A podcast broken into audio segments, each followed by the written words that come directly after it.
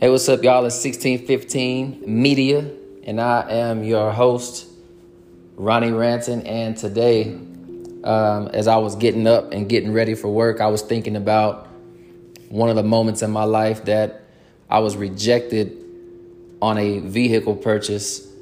Um, I had purchased a car before that, and whenever I purchased that vehicle, I was not um, educated on interest rates and I was not educated on how to purchase properly. I was just excited to get my first vehicle financed on my own with no cosigner. Uh, these things were were absolutely phenomenal. As a 20 year old, you know, and you're getting a car, a convertible, and you're driving off the dealership, it just felt good.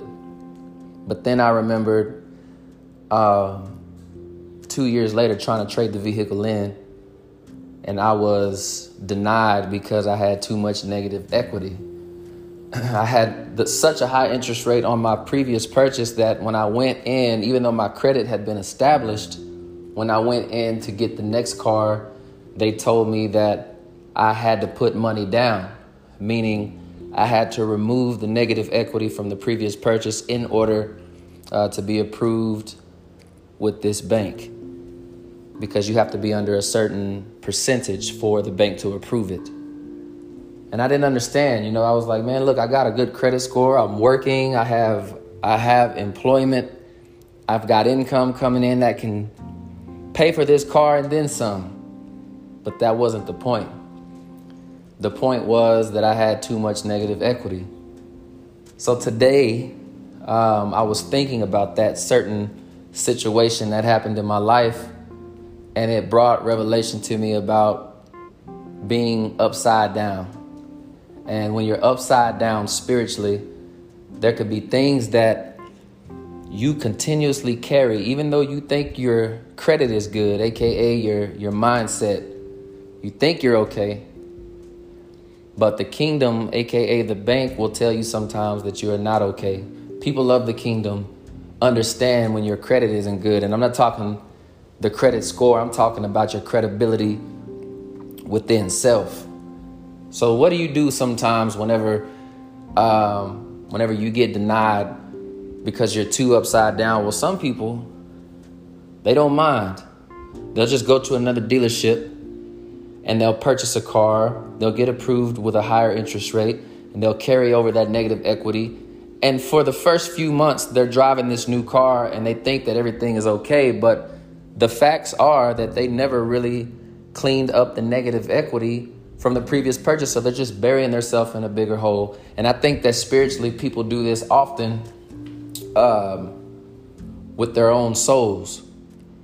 You know, when one group of people tell you that you need to be cleansed, and when one group of people tell you that you're still carrying weight and you feel like you're okay, oftentimes it's very human of you to go to another group of people that think you're doing just fine, but really, that group of people just added on to your interest rate. They're going to be the reason that you continue to carry the load of what you've been through in the past. They're going to be the reason that you carry all of the dead weight that you still haven't healed from, that you think you have, when in all actuality, there was one group of people that suggested that you Clean up the negative equity before you get into a situation that you can't get out of. And it just brought so much perspective to me when I was thinking about being spiritually upside down. I was thinking about first you you got to learn to listen. And see society today people don't like to listen. Everybody knows it all. People think just because they they spend time in the Bible that they know what God is trying to tell them. And it takes a number of things before you actually know what God is trying to tell you. One, what God reveals to you when you're by yourself will be congruent with what people are telling you in person.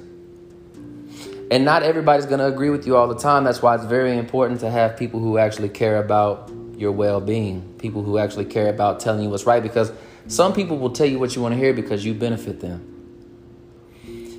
But see, if you don't learn to listen, the Bible says in Joshua 24 27 that even the stone will be a witness against for it has even heard the words of the Lord. So even a stone listens. We all know that stones have no brain, but they listen to God because when God speaks, all things hear. Everything that God has put in this earth is able to hear his voice. Then it says in 1 Samuel 15 1 that Saul was rejected as a king because Samuel told Saul, Now listen to the words of the Lord. Then, if you go further in 15 22 through 23, Samuel's telling Saul, To obey is better than sacrifice, to pay attention is better than a fat of rams. The fat of rams is some good cooking. For rebellion is like the sin of deviation, and defiance is like the weakness of adultery, idolatry, excuse me.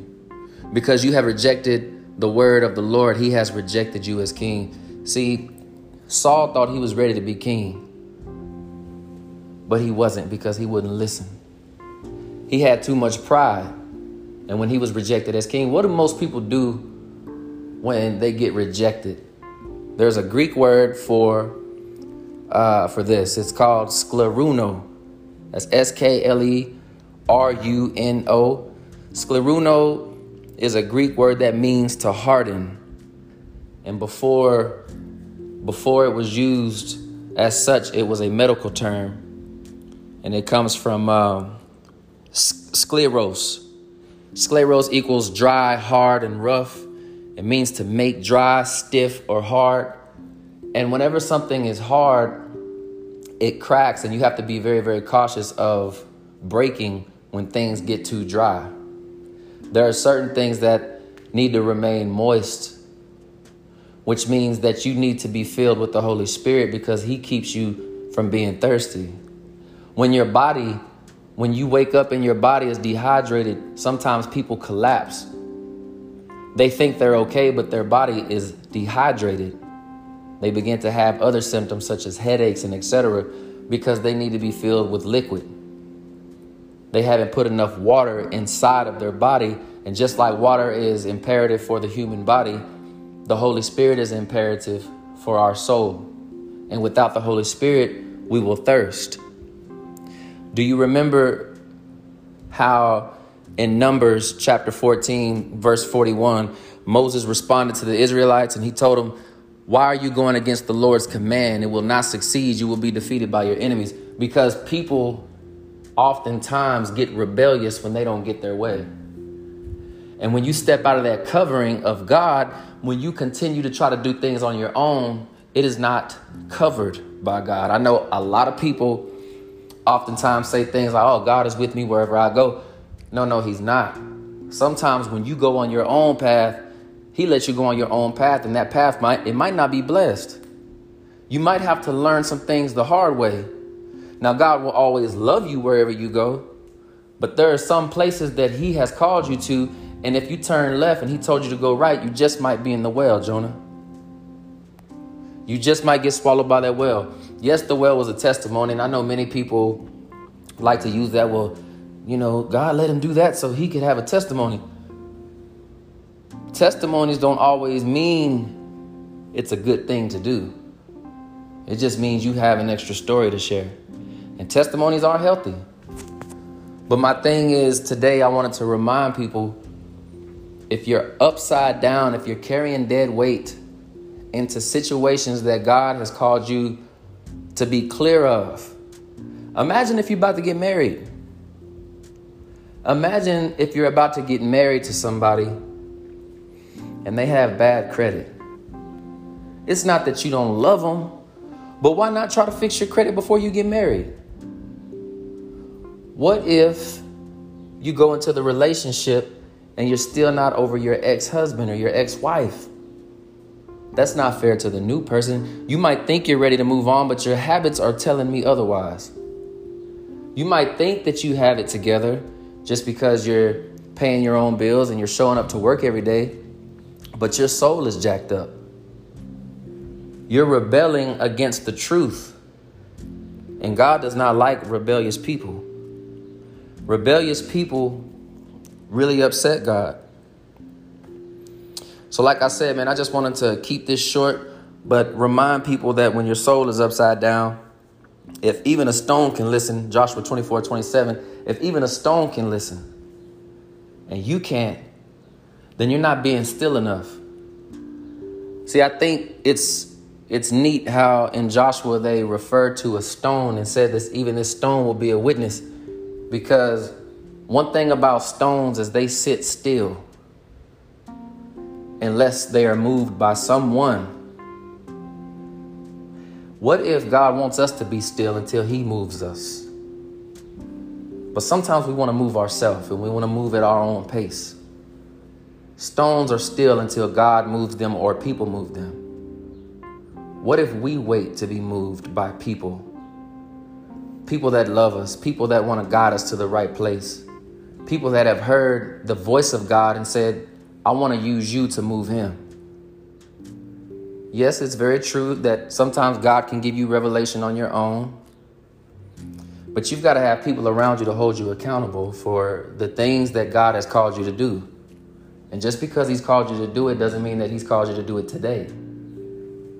Don't be so quick to bust a move that you forget what if I fall? Who's going to help me get up? Do you even have the strength enough to get up on your own? Because when you start playing with God's purpose, the devil don't like it. And now you're fighting new demons. You know when you was getting jumped as a kid or when you saw bullies jumping kids, some kids had backup and some kids didn't. Some kids that got picked on got picked on because they didn't have backup. And the devil is the same way.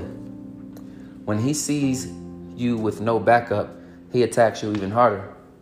But the only way that you can have backup is if you stop being stiffened, you stop being hard hearted, and stop being stubborn, scleruno. You need to make sure you listen to somebody. And don't just listen to the people that tell you what you want to hear. Because that'll lead you into a place that'll be hard to get out of. You'll stay upside down. Which hence why I said was it really important for me to go to another dealership and trade it in, knowing that I still had negative equity from my previous purchase? Just because this bank approved me doesn't mean that I should have bought this car.